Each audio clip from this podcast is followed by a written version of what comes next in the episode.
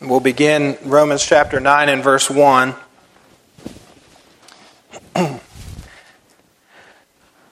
so, chapter 9, 10, and 11 of the book of Romans is a prophetic section in the book. So, it's dealing with the future. Therefore, it applies to our study in the last things, the study of the end times that we're doing on Wednesday night. In chapter 9, Paul wrote about God's past choice of Israel to bring forth a Savior. Notice in verse 1 I say the truth in Christ, I lie not, my conscience also bearing me witness in the Holy Ghost, Paul says, that I have great heaviness and continual sorrow in my heart. For I could wish that myself were accursed from Christ for my brethren, my kinsmen, according to the flesh. What a burden Paul had. Paul said, I would be willing to go to hell if it meant the salvation of my people after the flesh, his own blood relation to the Jews. They were his people. Who are Israelites to whom pertain the adoption and the glory and the covenants and the giving of the law and the service of God and the promises. So all of those things pertain to Israel, whose are the fathers. You know, Abraham, Isaac, Jacob, and the twelve tribes, of whom, as concerning the flesh, Christ came, who is over all, God blessed forever. Amen and amen. Now, what he's talking about is he's talking about God's past choice of Israel to bring forth the Messiah from, from his people. So back here, we, we would have Adam. That's about 4004 BC. That number is taken from the genealogies in the Bible. As you add those up, you come back to 4004 BC for the creation of Adam. And then you come on up here, uh, like right around here, we'll just do this. I was watching, uh, I was watching Les Feldick the other day. He does the same things that I do, and I never learned from him. I learned from different teachers, but it's amazing how similar. And I saw him do this, and I thought that's really smart. That's the next date he gives. Go about halfway in 2000 BC, and then guess who shows up there?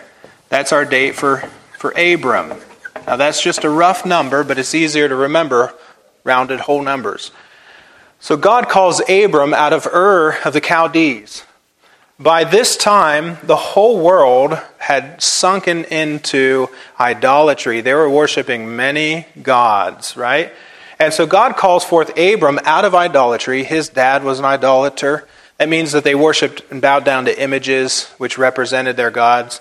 And they had many gods gods for everything gods for the sun, gods for the moon, gods for fertility and production, and so on, and gods for the rain um, gods of war. But they called God called out Abram, and he said, "I want you to be separate and come away from your family and just start moving. And I'm going to show you where I'm going to take you to, and I'm going to give you your own land." And from Abram, God would bring forth uh, people. And so what you have is his name was changed to Abraham, of course. And from Abraham, the next Jewish father is, is who? Do you remember? Isaac. Abraham had his son Isaac, and then in Isaac, these promises were given that we're going to read about a little bit. And then Isaac's son, do you remember his name? Jacob. Yeah. And then from Jacob, you had all the 12 tribes. So if, if I could have room, I would write maybe 12 down here. 12 tribes. But from those 12 tribes come the family of David, King David, right? So, right up around in here, you can just roughly just call it 1000 BC, you have David. And from, so the promises are given to David, covenant promises, and from David's family will come the Messiah.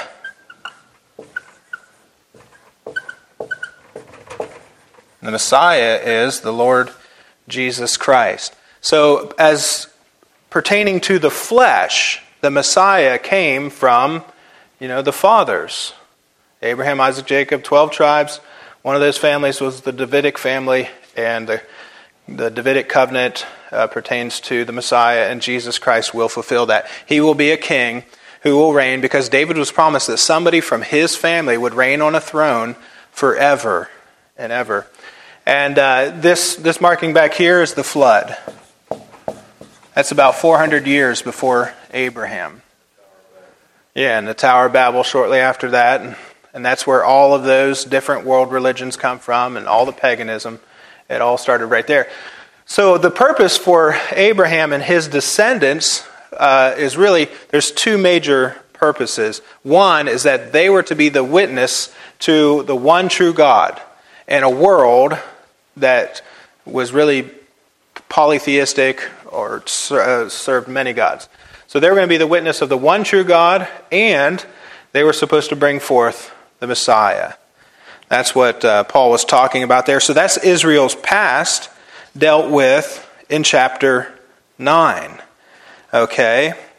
Now, in chapter 10, Israel's present rejection of God's provision. What's God's provision? The Messiah, the promises, um, the kingdom. Israel rejected that when their Messiah showed up, and they're still rejecting God's provision. So we'll just read just briefly verse 1 Brethren, my heart's desire and prayer to God for Israel is that they might be saved. My, Paul had a burden for his people, but a burden does not constitute a call. He was not called to his own people. For I bear them record that they have a zeal of God, but not according to knowledge.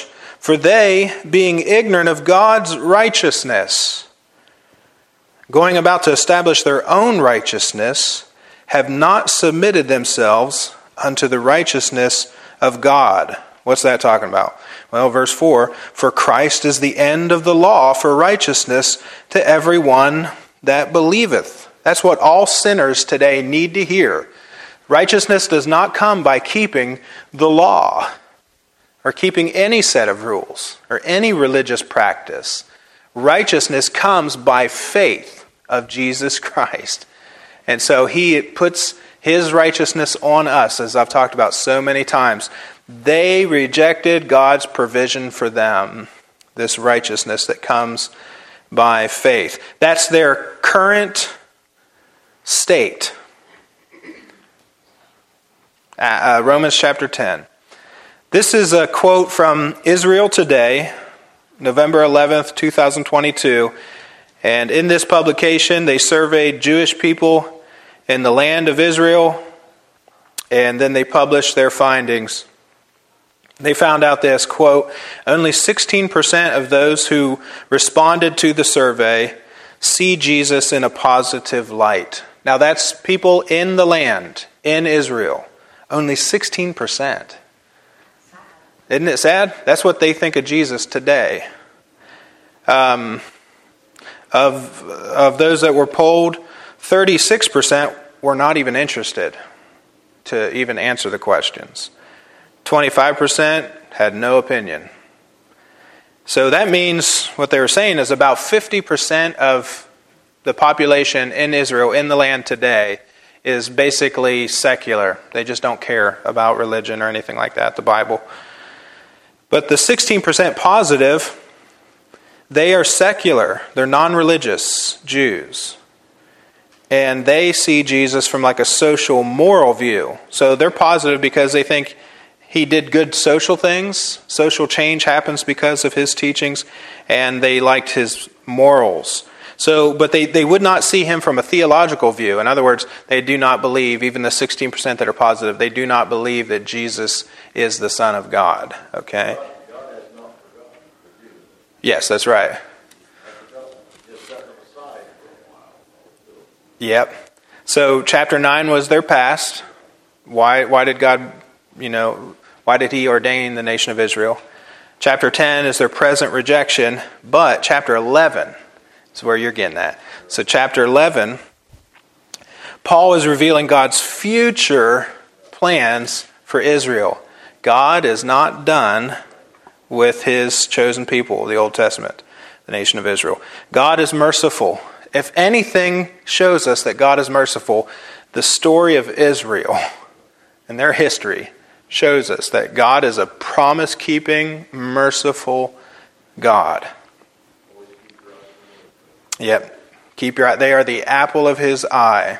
Just like Lucas, he's, he's the apple of my eye. I'm always watching him. I just adore him.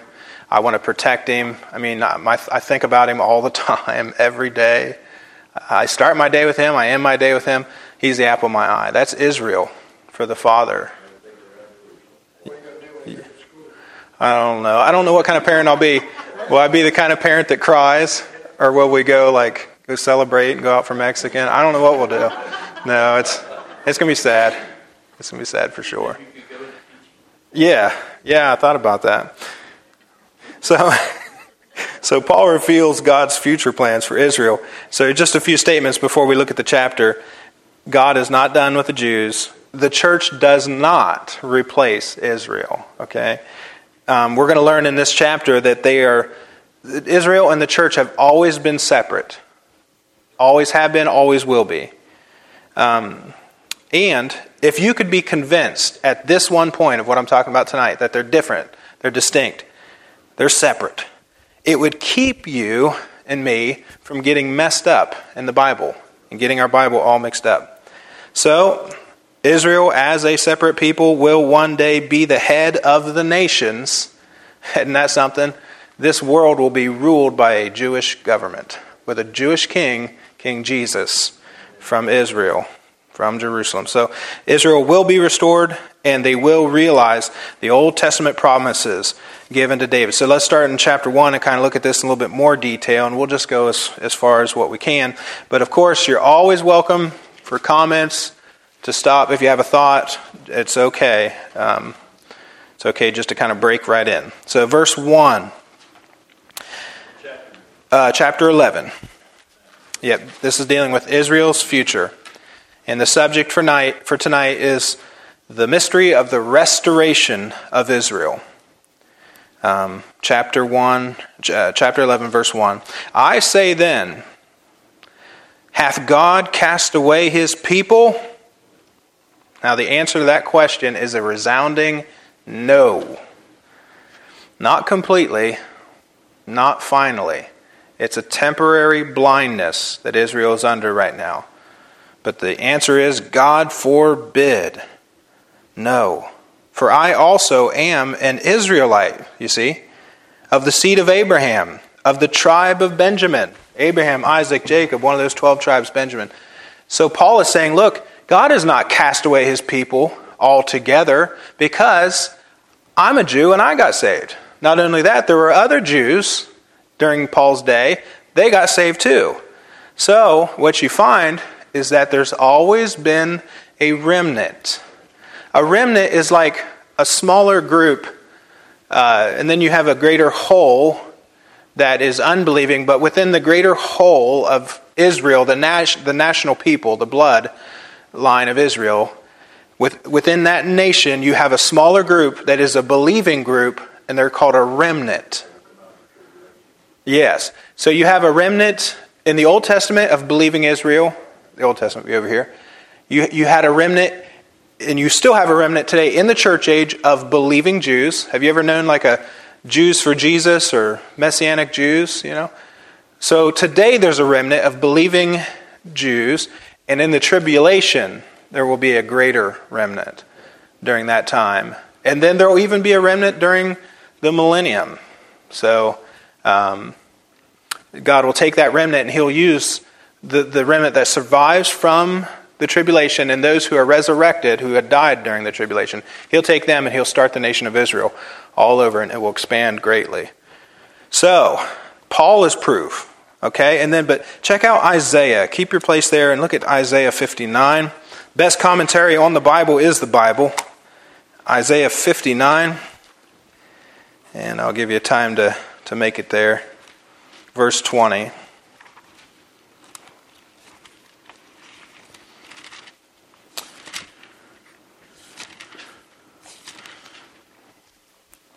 So in Isaiah 59 and then verse 20 and 21 is what I'm after. So, this prophecy here is saying that the Redeemer, capital R, so that's talking about Jesus, shall come to, does that say Bethlehem? Nope. Zion. Yeah. That's interesting, isn't it? Because here, well, let's use blue. Here, 30 years before the cross, he came to Bethlehem. That's the first advent. Now it's saying he's going to come to Zion. That's the second advent. That's where he touches down on the Mount Olives, Mount Olivet, and then comes over into the city of David and sets up his throne and he rules there from the Temple Mount, I suppose, but it's not for certain it'd be the Temple Mount, but somewhere around there. So he comes to Zion, that's the second advent, second coming. And it says, Unto them to that, that turn from transgression in Jacob, saith the Lord. As for me, this is my covenant with them, saith the Lord, my spirit that is upon thee, and my words which I have put in thy mouth shall not depart out of thy mouth, nor out of the mouth of thy seed, nor out of the mouth of thy seed seed, saith the Lord, from henceforth and forever. Now that's future. See, this is Israel's future. That's not the case today. You only have 16% that's even favorable towards Jesus, and you have about 50% of the population that doesn't even read their Torah, their, their Old Testament Bible. But he's saying, My words won't even depart out of your mouth forever. This is future. It's going to happen when he comes back. So God's not done with the Jews. All right? Back in Romans chapter 11, then, and uh, we'll keep reading in verse 2. These prophecies will be fulfilled. And when will they be fulfilled? Well, when he comes back to Mount Zion, sets up his kingdom, establishes that, and then his people are changed. Their hearts are changed. The stony heart's taken out. They're given a heart of flesh. Um, now, in verse 2, God hath not cast away his people which he foreknew. What ye not what the scripture saith of Elias, which is Elijah how he maketh intercession to God against Israel, saying, Lord, they have killed thy prophets and dig down thine altars, and I am left alone, and they seek my life. Now, I say this respectfully, but just so you understand what's going on. Remember Elijah, he was kind of having a, having a pity party? Remember that by the brook Cherith?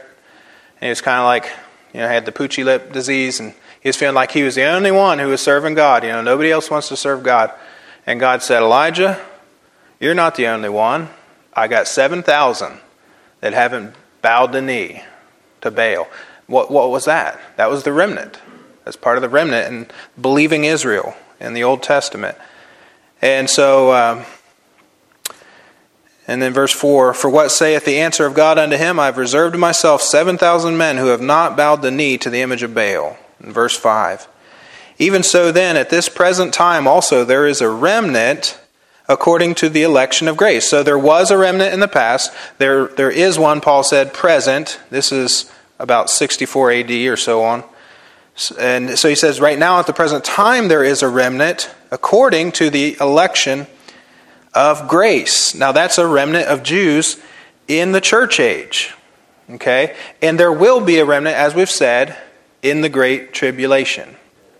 All right, verse 6. And if by grace, then it is no more of works. Just a great statement about grace. Otherwise, grace is no more grace. But if it be of works, then it is no more grace. Otherwise, work is no more work. Now, I just can't leave that verse without saying something. It's so clear. Grace and works do not mix, they're like oil and water. Somebody says, I think we're saved by faith plus works. No. That's so clear. No, it's purely of grace. For by grace are you saved through faith, not of works. It's so clear. And yet you have, uh, excuse me again, I'm not trying to pick on anybody, but I listened to Catholic apologists for several years while I was delivering packages for FedEx and just to learn about them from their own mouths.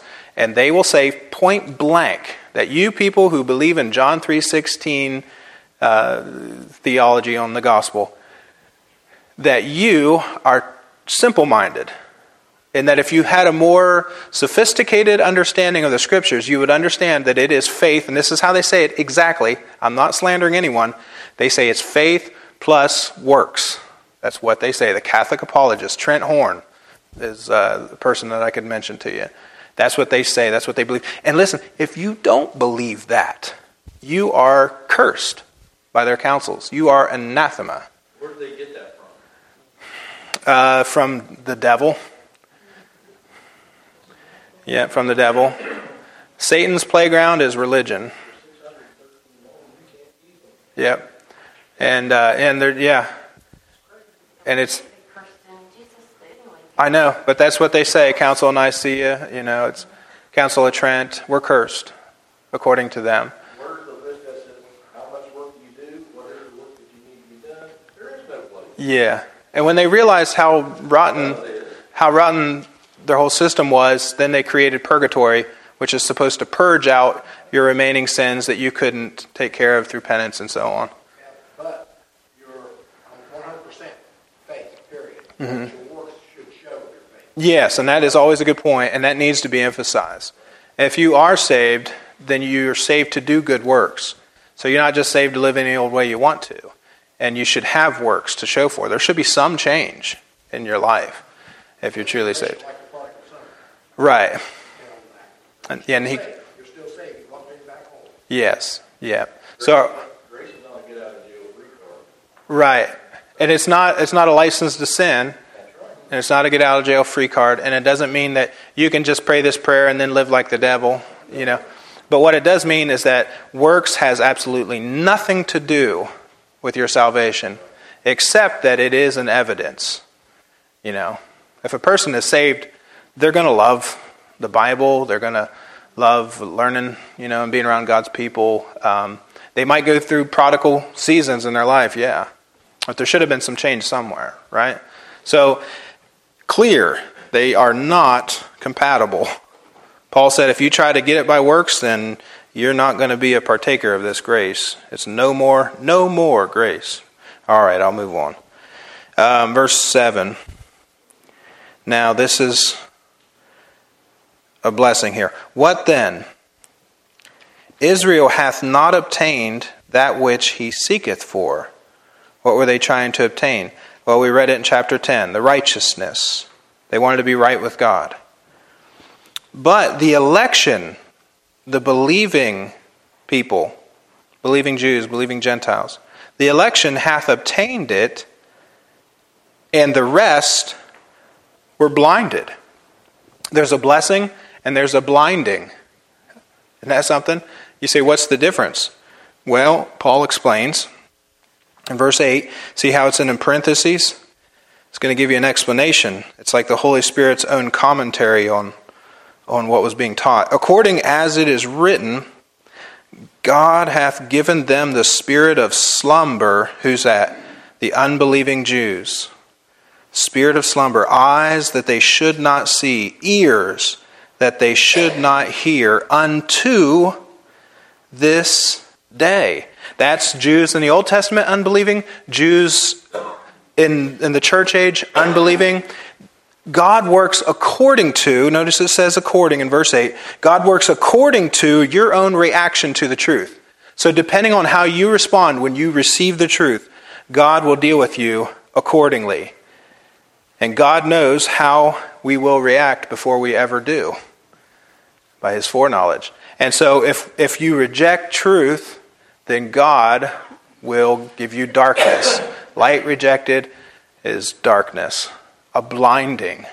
Now, is it a blinding and a, and a, and a dullness of hearing? Uh, is it like it can never be reversed? No, um, I don't think it's permanent because later on they could believe. But what happens is that as a person rejects it, then God blinds them. And what you have today is you have the blindness of Israel. In, in Israel, in the land, You go there and you preach Jesus, and they and many will not believe. Most will not believe. They won't receive it, blinded to it. They won't hear it. Just like that thing said, even if you try to talk to them, like 30 some percent, what did it say? Uh, 36% not interested. Even if you tried to tell them, they would say, Get that rubbish away from me. And what you have in Israel today is you have persecution against Christians. Just read a report about that or heard a news report about it that there are students in Israel, kids, spitting from balconies on, on Christian uh, tourists and tourist groups, spitting on them, calling them names. And when you ask where, you, where they got that from, they learned it in school. They're taught that in school. They're taught to discriminate against Christians. So you go over to Israel today and you might get spit on. But guess what? Jesus was spit on, wasn't he? Remember they spit on him? It's so sad. But you see, now that could make you mad at Israel, right? Mad at the Jews, but we're not supposed to be mad at them. We're supposed to bless Israel and love them. And if we bless them, God will bless our country. That's why we support a missionary to Israel. And we keep preaching gospel, and some will get saved because there will be a remnant even in the church age. All right? Then uh, let's look at verse 9. David saith, let their table be made a snare. This is called a precatory prayer. He's praying that God would judge his enemies. And a trap and a stumbling block and a recompense. Pay him back for, for being so wicked towards God's people. Let their eyes be darkened that they may not see, and bow down their back always. I say then, have they stumbled that they should fall? God forbid. You see, God's not done with the Jews. But rather, through their fall, salvation is come unto the Gentiles for to provoke them to jealousy. Now, let me just read one more verse and we'll look at a couple of verses that will explain that. Now, if the fall of them, you say, what's the fall? That's Israel rejecting God, rejecting the righteousness that comes by faith in Jesus Christ. They rejected their Messiah. Then they rejected the apostolic preaching of the gospel. They rejected Paul. He always went into the synagogues and preached the gospel. Rejection, rejection, rejection. So what happens? They fell. God blinded them. But as a result of their unbelief, God turns to the Gentiles with a wonderful gospel of the grace of God, and we get in free, man. Just full salvation, full forgiveness, uh, by the grace of God, God is just letting in the Gentiles. God just threw the doors open and just said, Come on in, all who believe in Jesus as a payment for their sins. And by that simple, childlike faith, you know, obviously repentance and faith, we preach that here. You just threw the doors open for the Gentiles. So their rejection is our blessing. It's the riches of the Gentiles, he says there. But then, the, but then he says this, but how much more their fullness. Now, I know this is kind of tedious tonight, but it's important. And it's one of the seven mysteries, actually, that I'm charged to be a steward of and to preach as a New Testament preacher. What's their fullness? What does that mean? In the tribulation period, when God turns back to the Jews, 144,000 Jewish preachers are going to go all over the world preaching the gospel of the kingdom. I believe it's, it's, it's at least possible. I believe that there will be a greater number saved of Gentiles and of Jews, certainly, out of the tribulation. Now, in the tribulation period, still only a remnant compared to all the other Jews. Only a remnant is saved, but a great number. We, have read about it a couple of times in Revelation. And a great host, it says, which no man can number of Gentiles getting saved. So the, the gospel of the kingdom will go all over the world, and that will happen when God turns back to the Jews. So when they, uh, as, as they, uh, when their fullness, when they're in their own fullness, the fullness of Israel, um, the, the, the reverse of what's going on now in the church age, then it'll still be a great blessing. It'll be the riches of the Gentiles. Now, I want you to see this back in Acts. So, yes, yes, go for it.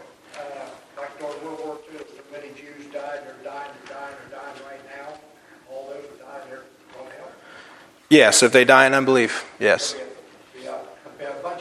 Sure will be. Yes, that's right. And uh, it's sad, isn't it? That's why I say, it- how many times have you ever heard a preacher preach, Behold the goodness and the severity of God? How many times have you ever heard? I don't know that I've ever heard a sermon on the goodness and the severity of God. The Jews said when they, you know, the, it was the religious leaders, the Jewish religious leaders that led the, uh, you know, the, the, well, basically that led Rome to crucify Jesus, even though the Jews did it by proxy and all that. But it was the Jewish religious leaders who did it, and they had the whole crowd screaming out, uh, "His blood be upon us and upon our children." Well, guess what happens for two thousand years of the church age? His blood was upon them and upon their children. They've had to pay dearly for rejecting their Savior. That's the goodness and the severity of God. It's awful, I know. And if you think for a minute that I can comprehend that, I don't. I just know it's true. So I don't totally comprehend that. But they are not his children. Like the unbelieving Israel, they're not his children. If you would study, if you just read these three chapters, you'd read it in there somewhere. I, I saw it. They're not his children. Only the remnant, those who are the remnant by faith, they are his children. The others, Jesus said, You have your father, the devil. So it's sad, but they are. And John said, First John, that they're antichrist. He said that of his own people. And if you don't believe that the Father has a son, uh, therefore a Muslim and a Jew is antichrist. And in this country, um, the Muslims, they say, is one of the fastest growing religions in America right now, which is incredible. But uh, they're here, so we can witness to them, so that's good. All right, so in Acts chapter 9, we're going to run three or four references in Acts so you can just see everything that I've said, um, but you can see it, that that's what the Bible says. Because you should say, when I say something, you should say, Preacher, you got book, chapter, and verse for that? You know, that's what you should say. Because you got to test everything that you hear by the Bible. So here's book, chapter, and verse Acts chapter 9, verse 15. And it says here, But the Lord said unto him, Go thy way, for he, Paul, is a chosen vessel unto me to bear my name before the Gentiles. That's everybody in the world but the Jews. That's the nations of the world.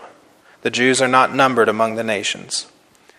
Uh, so Paul is, is called by God to go to the Gentiles, kings, and the children of Israel, it says, because he always went to the Jew first, but that was temporary. You say, how do you know that? Okay. Three times in the book of Acts. We're going to look at the first one. The first one is in chapter 13.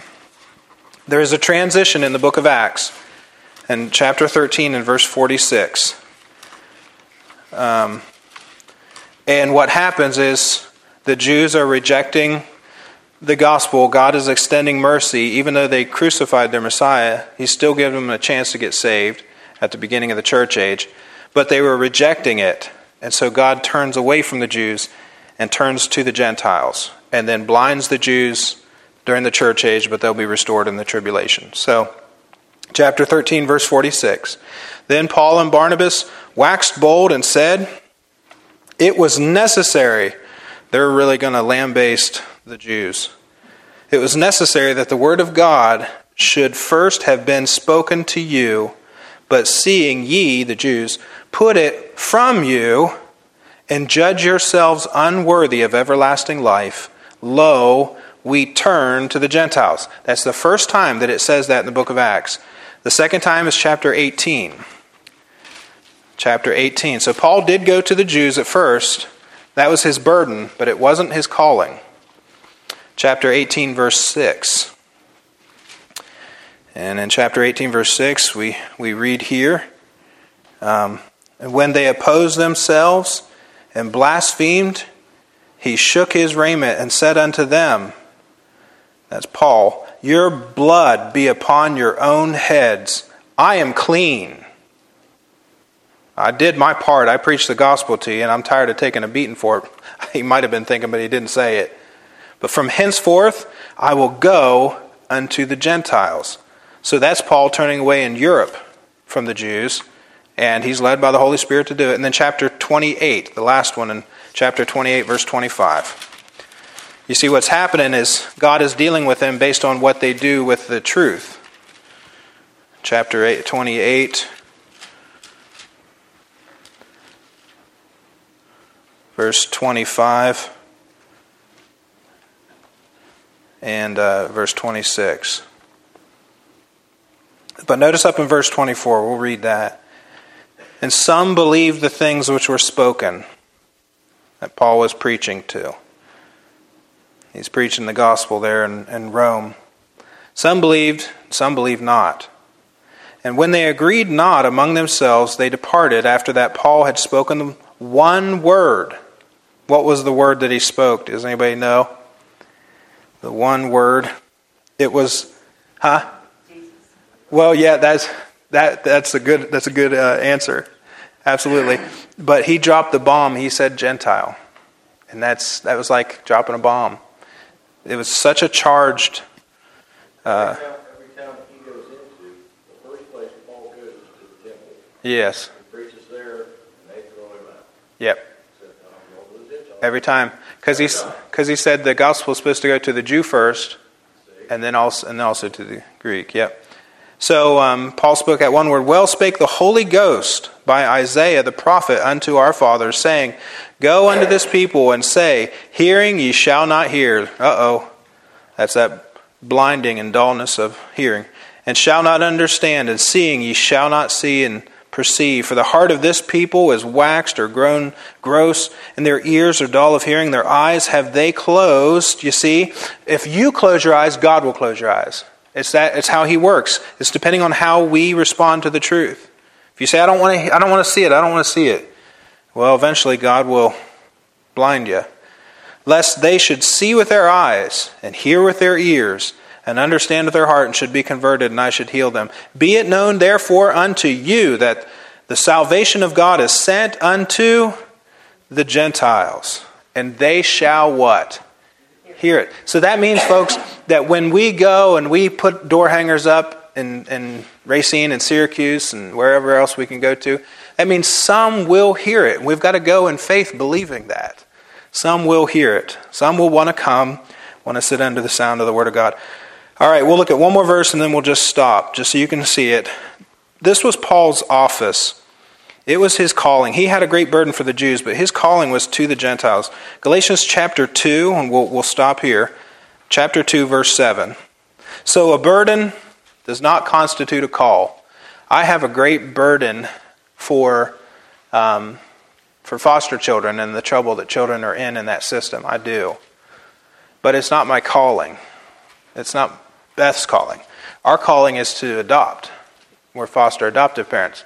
If a woman goes to a pregnancy center and she says, I don't want to abort my baby, but I don't think I can raise it, what they do is they say, You need to rethink that. That's a big decision. You should raise your baby. They try to talk them into doing that.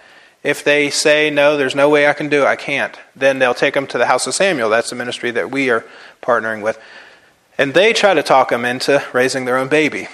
But if not, they show them the families, and they know that we that we do this now, and they know that we do not do fostering, and we're not going to do that again, except for temporary, like weekend stays, something like that. But um, that's our calling. That's our calling. God called us to do that, and we knew it. He called us from the Bible, from our Bible reading, and so on. So uh, Paul's calling was to the Gentiles, Galatians two. But he said he was even willing to be accursed. What a burden. He would be lost and go to hell if it meant his people could get saved. But as, of course, there's only one person's sacrifice that can save anybody, and that's Jesus, not, not the Apostle Paul. So Galatians 2, verse 7 says this But contrariwise, when they saw that the gospel of the uncircumcision was committed unto me. Now, uncircumcision means Gentile.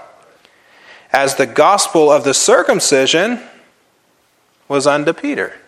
You see, Peter stayed put in Jerusalem. Now, it's not two gospels, it's just saying two callings. Gospel ministry for Peter was Jewish, gospel ministry for Paul was Gentile. There's an important aspect to that. That means if you want to get your Bible straight, don't be trying to take doctrinal things from either the Gospels, where Jesus was teaching the Jews. Uh, a lot of that, a lot of that. Doesn't mean all of it, but a lot of it was pointed specifically at those people. And watch out for Peter. Because Peter, Paul had to set him straight. We'll study it eventually. Paul had to set him straight. And uh, it's, it's, I'm telling you, it's just, there's more to it. Like Acts 2.38, if you think that that's the plan of salvation, listen, that's Peter's preaching to the Jews. Peter didn't even understand the atonement at that time. He didn't say anything about the death, burial, and resurrection of Christ for sins. That's Jewish. And yet you have people all over this world who thinks Acts 2.38 is the plan of salvation and baptism will save them. You see? I'm telling you, if you keep them separate, it'll keep you from getting all mixed up in the Bible. Where's our plan of salvation? Because it's not Acts 2.38. Where's our plan of salvation? Anybody know before we close? I'm having a good time tonight. When I have a good time, then we go over. Or else when it's going really bad and I just can't land the plane. Um, uh, somebody said it? Romans 10, yeah, yep. Romans 10, 9, and 10. And 13. That's our plan of salvation. And that's explaining 1 Corinthians 15, verses 1 through 4. That's the gospel that Paul preached. All right. Was that good?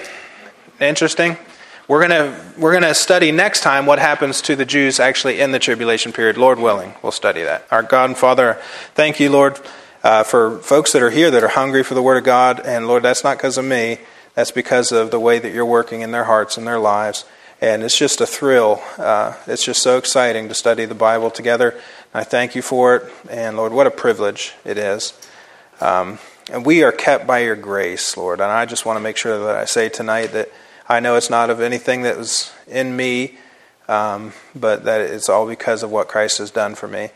That I'm saved and that I'm called to preach and, and given this, this, this high calling and this privilege to, to to live with your people in this way. And I, I just thank you for it, Lord. And I just, I, Jesus is worthy.